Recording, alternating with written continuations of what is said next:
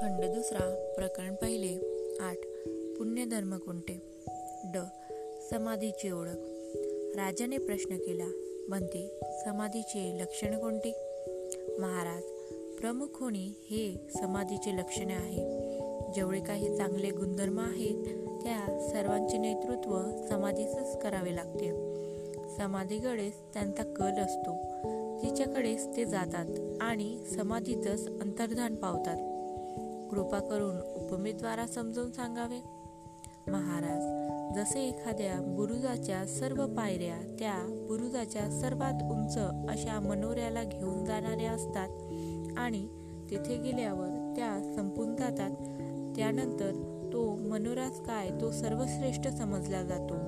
त्याप्रमाणे जितके काही पुण्यधर्म म्हणून समजले जाते ते सर्व समाधीचे प्रमुखत्वे असल्यातच आहे. म्हणते अजून उदाहरणे देऊन समजावून सांगा.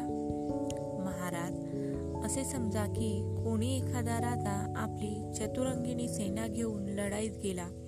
स्वतः राजा सेनापती असल्यामुळे समस्त गजदळ घोडदळ रद्दळ व तिरंदाज इत्यादी सर्व तुकड्या त्याच्या हुकमतीत राहतात.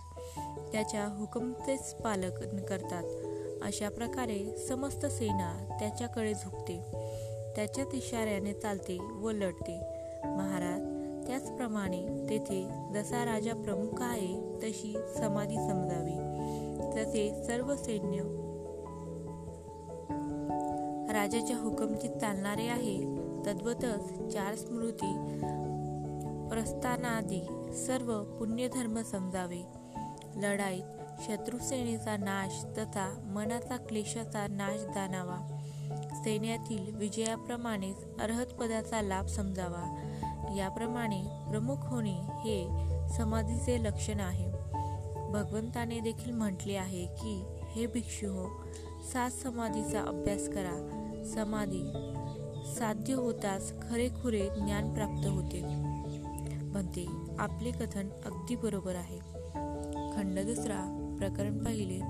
आठ. पुण्यधर्म कोणते? ड. समाधीची ओळख समाप्त